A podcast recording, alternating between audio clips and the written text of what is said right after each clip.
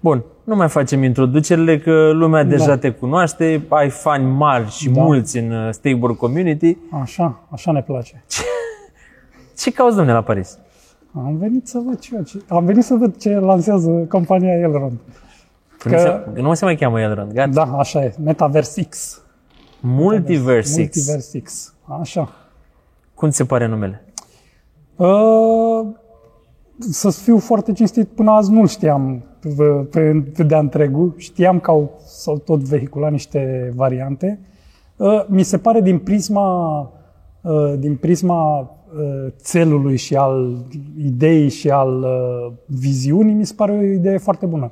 Din prismă strict lingvistică, nu știu, poate că nu e cea mai... Uh, îl, gre- îl găsesc greu de pronunțat și va, în, cred că în zilele de azi va confunda, va crea confuzii pe partea multivers, metavers. uh, Care e diferența? De ce pă, multiverse? Ce, unde au vrut să bată? Cu multiverse, metaverse?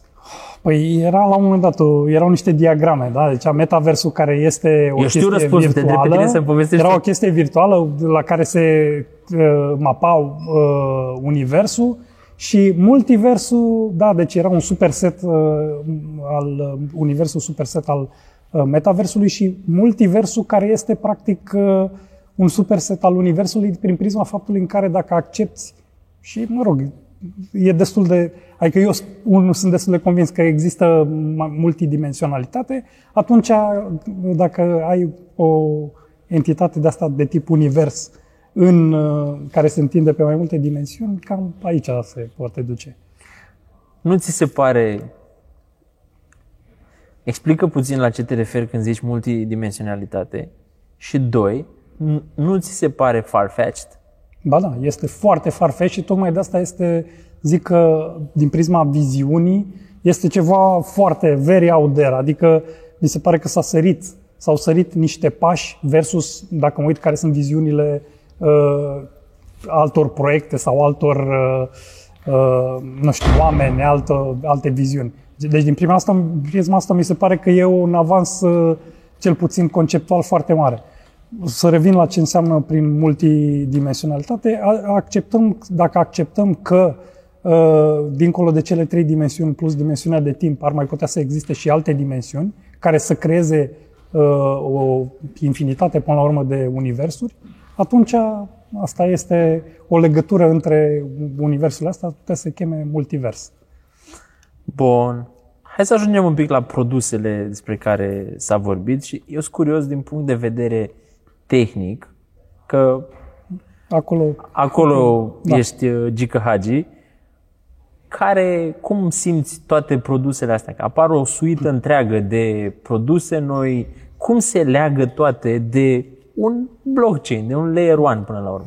Păi uh, aici cumva, poate pentru cineva din afară, uh, nu, nu percepe faptul că lucrurile au fost gândite cu mult înainte în ideea asta în care ne ducem și enablăm lu- lucruri care, același lucru care este uh, mai multe lucruri pentru diverse entități. Da? Pentru cineva este un sistem financiar uh, mondial, pentru altcineva este un sistem de tracking al bunurilor, pentru altcineva este un sistem de care, prin care își monetizează arta și așa mai departe. Deci noi uh, uh, împreună cu echipa cu care colaborez uh, mai apropiat, uh, discutăm despre lucrurile astea și nu le-am discutat strict din prisma o să facem acest uh, partial transaction execution uh, pentru ca să ne putem, uh, să po- se poată transfera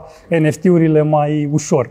Dar uh, ele erau gândite de la, de la început, dacă, dacă, din prisma asta în care vrem să avem tranzacții cât mai multe, vrem să avem tranzacții cât mai ieftine, vrem să fie lucrurile cât mai simple pentru utilizator și atunci lucrurile, plecând de la uh, primitivele astea, ele cumva când te uiți la niște concepte mai higher level, îți dai seama că da, uite, dacă iei ce înseamnă ieftin și pui cu, nu știu ce, two-factor authentication, iese că faci o tranzacție pe blockchain și ai un acest uh, uh, Trusted Cosigner Service uh, sau care a fost tot așa anunțat azi.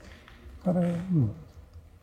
Auzi, când, când ai început tu să iei contact cu zona de blockchain, cum îți imaginai că va fi viitorul? Adică, vedeai în... Suntem în 2022. Contactul tău cu zona de blockchain a fost Da, Ani mai înainte. mult de 10 ani, da. cum, cum, ai, cum ți-ai imaginat și cum a evoluat? A evoluat mai repede, a evoluat mai bine, a evoluat mai prost?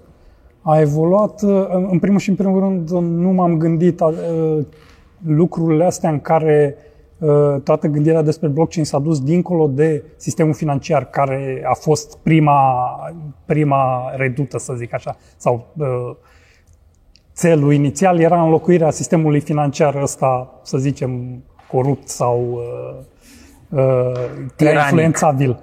Uh, și faptul că uh, s-au putut uh, găsi uh, concepte care să, uh, să fie potrivite, adică un același, un același concept să fie potrivit și pentru sistemul financiar și pentru sistemul nu știu ce, a, din punctul meu de vedere, asta e o chestie super, uh, un avans super mare. Eu nu m-am gândit la chestia asta, recunosc până acum 3-4 ani, nu, nu am avut așa viziune. Și, mă rog, eu în, în continuare uh, am uh, chestia asta filozofică în care, până la urmă, dacă te uiți dintr-un punct de vedere filozofic la tot ce se întâmplă, uh, lucrurile se duc în direcția în care se elimină intermediare din orice, din orice uh, flux sau din orice proces. Da, ăsta este până la urmă scopul, uh, scopul final. Știi? Și dacă iei, iei uh, scopul inițial și anume uh, sistemul financiar, re- uh, eliminarea uh, intermediarilor din sistemele financiare, dar după aia zici, ok, dacă avem niște sisteme care sunt fără intermediari, ce altceva am mai putea să facem cu ele? Atunci uh, par cumva, par cumva niște lucruri uh, naturale. Și ce vreau să te întreb, când noi am avut prima discuție la Stakeboard Talks, am discutat despre Ethereum, am discutat despre Elrond. Cum a evoluat raportul? Ți Se pare pașii pe care i-a făcut Ethereum, a făcut câțiva pași înainte, da, e discutabil, sunt înainte, nu sunt înainte, whatever. De fapt, hai să discutăm asta. Au fost pași înainte făcuți de Ethereum și cum a- pașii aia au fost benefici pentru întregul ecosistem sau au creat a big king și restul încearcă să supraviețuiască prin jur? Pașii, pașii pe care îi face uh, din punct de vedere tehnologic, conceptual, de governance, de modele, de, de lucru prin ceea ce au făcut ei cu fundația și nu știu ce și granturile pe care le dau, uh, le- ceea ce a creat Ethereum duce la, la progresul întregului, întregului sistem. Asta fără doar și poate. Adică doar să mă duc la puțin la câteva din lucrurile care s-au anunțat azi, ele ca și concept, conceptul, nu știu, Vercal Tree sau uh-huh. Snark sau nu știu ce, ale au apărut în sistemul uh, Ethereum și asta cumva datorită faptului că uh, sunt suficient de mulți uh, academici, că la lucrurile astea care sunt foarte abstracte, uh, puntea în partea asta practică dată de blockchain vine prin intermediul unor profesori, asistenți uh, sau PhDs uh, care uh, în timpul liber lucrează și pentru proiectul ABC. Uh-huh. Și în felul ăsta lucrurile teoretice își găsesc uh, uh, și utilitate practică. Deci, din prisma asta, uh, aș pune și, și în Bitcoin sunt suficient de multe progrese de astea tehnologice, în special pe partea de, de criptografie. Deci Bitcoin și uh, Ethereum sunt cele care au, uh, au contribuit uh, semnificativ la progresul tuturor, tot ce înseamnă blockchain în, în ziua de azi. Uh, și aș zice că din prisma asta, diferența ca pe care o văd eu, ca un, să zicem, semi-subiectiv așa, uh, văd că se fac progrese și la Ethereum, dar mi se pare că la Elrond uh, progresul este mult mai accelerat. Adică sunt niște lucruri care sunt mult mai tangibile. Dacă o să ne uităm, uh, când s-a lansat Elrond-ul, uh, Ethereum-ul de-abia uh, era exact în anul de după um, haosul cu uh, CryptoKitties și cu Da, da, da. ICO-uri și nu știu ce. Uh, și dacă ne uităm, luăm ca referință uh, bull run-ul din 2017 și vedem ce s-a întâmplat în Ethereum uh, în ziua de azi, dincolo de, după cum ziceam, de niște lucruri de astea care sunt cumva imperceptibile pentru omul de rând, uh, singura lucru, singurul lucru de care vorbește toată lumea este beacon chain trecerea la proof of stake. Asta sunt uh-huh. singurele chestii pe care uh, oamenii le-au perceput. În schimb, din coace vorbim de lansare de mainnet, uh, uh, produse, DeFi, da, mai are exchange, launchpad, adică numărul de produse a crescut mult mai mare, mult mai mult decât pe ecosistemul Ethereum. Bine, nici nu le-aș compara direct pentru că Ethereum tinde să se focuseze pe layerul de jos, iar Elrond, deci are o vedere mai orizontală, Elrond are o vedere mai verticală în care încearcă să aducă produsele cât mai aproape de utilizator pentru a nu pentru a controla mai bine experiența utilizatorului cu blockchain-ul. Uh-huh. Și în felul ăsta, de exemplu, în momentul, în ziua de azi, când cineva interacționează cu wallet-ul Maiar, din multe puncte de vedere poate să nu aibă habar că e pe blockchain-ul Elrond și că se întâmplă niște tranzacții prin spate. Ceea ce până la urmă este Asta e dezideratul, da. Deziderat. Asta e dezideratul, da. În încheiere, vreau să te întreb, cum vezi toate lucrurile astea care se întâmplă în lume? De la inflație, la quantitative tightening, da. la creșterea dobânzilor.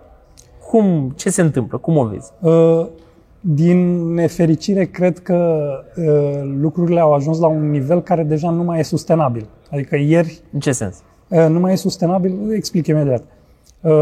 Ieri Fedul tocmai a anunțat că mai mărește rata cu 0,75. Asta înseamnă să o luăm așa la foarte low level că Uh, Statele Unite doar pentru serviciul datoriei, deci doar ca să doar dobânda pe care o are pe datoria pe care o, uh, o are deja, uh, este de ordinul 600 de miliarde probabil până uh-huh. acum. Chestiile astea nu mai sunt, nu mai sunt sustenabile. Adică chestia asta cu quantitative easing-ul a mers foarte bine cât timp au fost dobânzile mici. În momentul în care dobânzile au început să crească, ele nu mai sunt sustenabile și Uh, se vor întâmpla niște lucruri la nivel macro. Unul pe care îl văd suficient de posibil, deși dacă ne uităm exact acum și ne uităm acum versus acum un an sau acum șase luni, uh, ar trebui ca dolarul să o ducă mult mai prost, dar el cumva o duce mult mai bine. Uh, însă cred că ne îndreptăm spre un, spre o, un reset de ăsta la nivel internațional hai să zic, și sper că ne vom îndrepta spre un reset la nivel internațional în care să se renunțe la sistemul financiar actual. Acum, renunțatul ăsta va fi un proces lung, dar uh, trebuie să se, să se înceapă să se pună alte baze și să se înceapă să se dezvolte servicii și uh, produse și să se interacționeze cu sistemul financiar pe alte baze, că lucrurile astea deja nu mai sunt sustenabile și, I don't know, printatul de bani fără niciun, fără niciun regard pentru ce o să se întâmple, adică nu știu de ce lumea a fost surprinsă că după ce în 2020-2021 s-au produs, nu știu, 8.000 de miliarde de dolari, în 2022 este inflația 10% sau de ce? De Ca, ce? Mie mi s-a părut puțin, adică da, având în vedere că... cantitatea de da. raportat la câți erau, câți dolari erau. Da, sau 40% în plus. Aia zic, da, adică pe acolo trebuia... inflația mi s-a părut, bă, nu-i chiar nu dracu așa mare, de rău. Da, da. Probabil de asta și cred că majoritatea cred că inflația e here to stay, tocmai pentru că probabil nu reflectă cantitatea de exces da. de bani care a fost aruncat în piață. Da, da. Deci uh, nu, nu văd cu, lucru, cu ochi prea buni uh, evoluția asta a sistemului financiar în modul în care există. O să, o să asistăm la niște reseturi și nu știu în ce fel vor, se vor uh, manifesta reseturile astea. Știi, noi vorbim de boala asta lungă de ceva timp.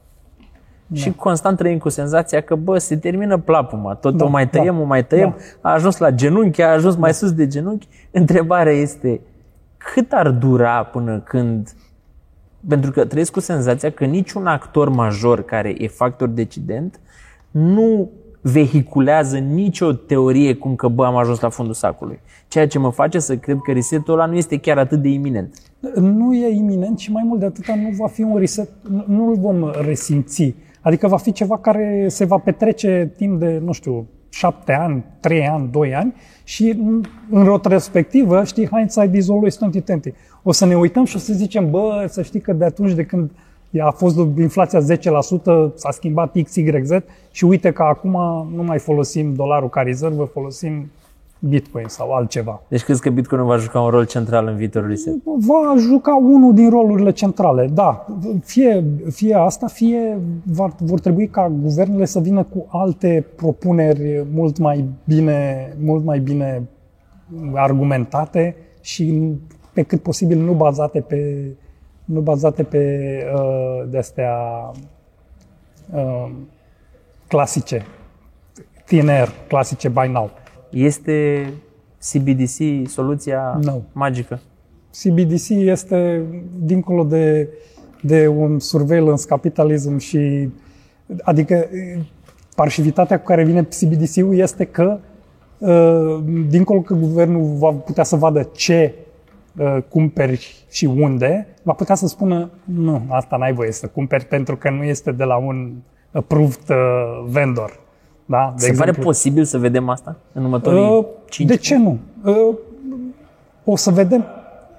Nu, CBDC-urile nu vor veni din prima cu chestia asta dată peste mână. Ele vor veni, vai ce frumos e, uitați, o monedă emisă de Banca Națională a, nu știu, a cui, a statului Vanuatu, să zicem, uh, și îl puteți folosi și așa mai departe. Și după aia o să fie niște, un context oarecare în care nu știu ce firmă din, cum spuneam, Vanuatu, o să pice în disgrațiile primului ministru de acolo și o să spună firma asta nu mai este pe lista de approved, uh, Poate pentru că nu Vendors- donează pentru el în campanie. de exemplu.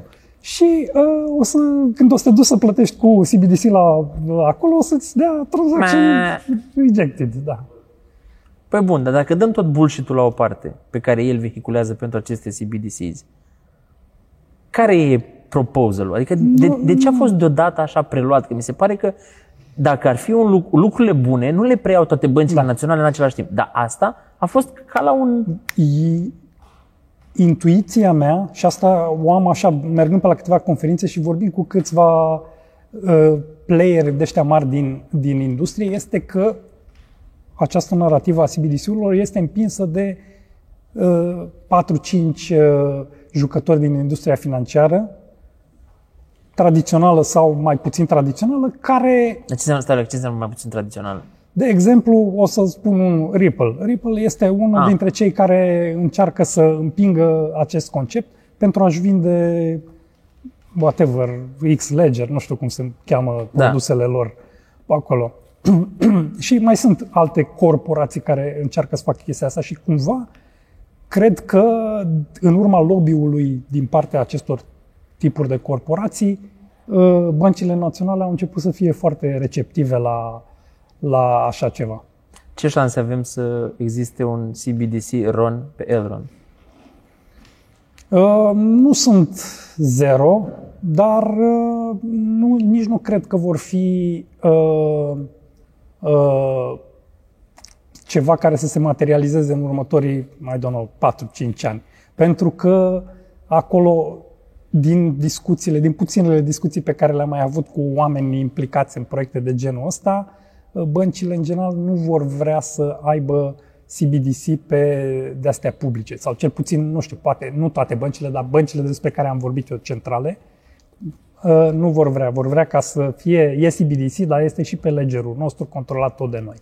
Și Adică nu atunci- vede toată lumea, vedem doar da, noi. Exact. Și atunci întrebarea este de ce să mai facem CBDC? De ce nu e bun Oracle-ul sau MySQL-ul sau Microsoft SQL Server-ul care e folosit în ziua de azi? Felix, mersi tare mult. Mersi și eu de invitație.